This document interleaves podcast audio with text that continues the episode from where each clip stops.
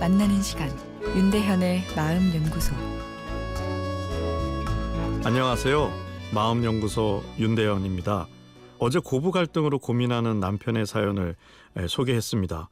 결혼 초기 시어머니와 시누이 구박에 아내가 상처를 받았고 10년이 어, 지나도 어, 그 앙금이 남아 있어서 시어머니가 불편하고 잘 모시지 않아 속상하다는 남편의 사연이었죠. 이런 고부 갈등에 따른 관계의 문제를 최소화하기 위해서는 결혼 초기 대응이 중요합니다. 그때 대충 넘어가게 되면 앞의 사연처럼 앙금이 긴 시간 지속하게 되죠. 일단 결혼 초기에는 며느리가 을이죠.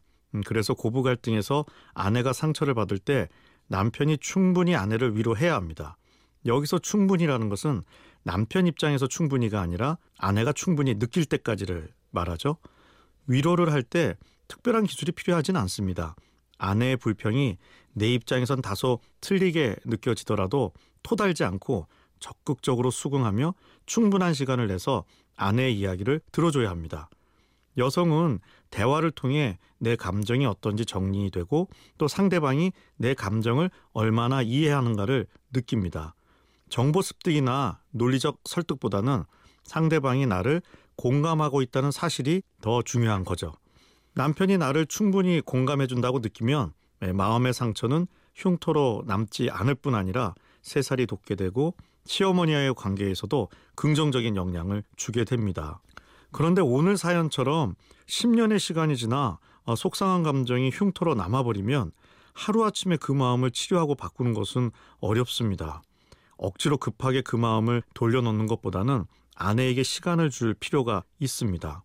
어제 이야기한 것처럼 시어머니가 모든 걸 잊고 나를 용서해 달라고 했어도 아직 아내 마음이 그렇지 않은데 어르신이 그렇게까지 이야기하는데 너도 다 털고 관계 개선을 해라 라고 이야기하는 것은 좋지 않습니다. 이 마음이 논리적으로 작동하지 않기 때문이죠. 아내도 시어머니를 잘 모시지 못하는 마음의 미안함이 있을 겁니다. 그 미안함이 시어머니에 대한 섭섭함을 넘어가게 되면 자연스럽게 시어머니를 잘 모시려는 행동이 나오게 됩니다. 그런데 아내를 비난하게 되면 미안한 감정이 사라져 버리게 되죠.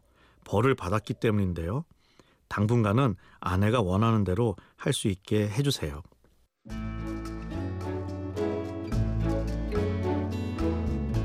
윤대현의 마음연구소. 지금까지 정신건강의학과 전문의 윤대현 교수였습니다.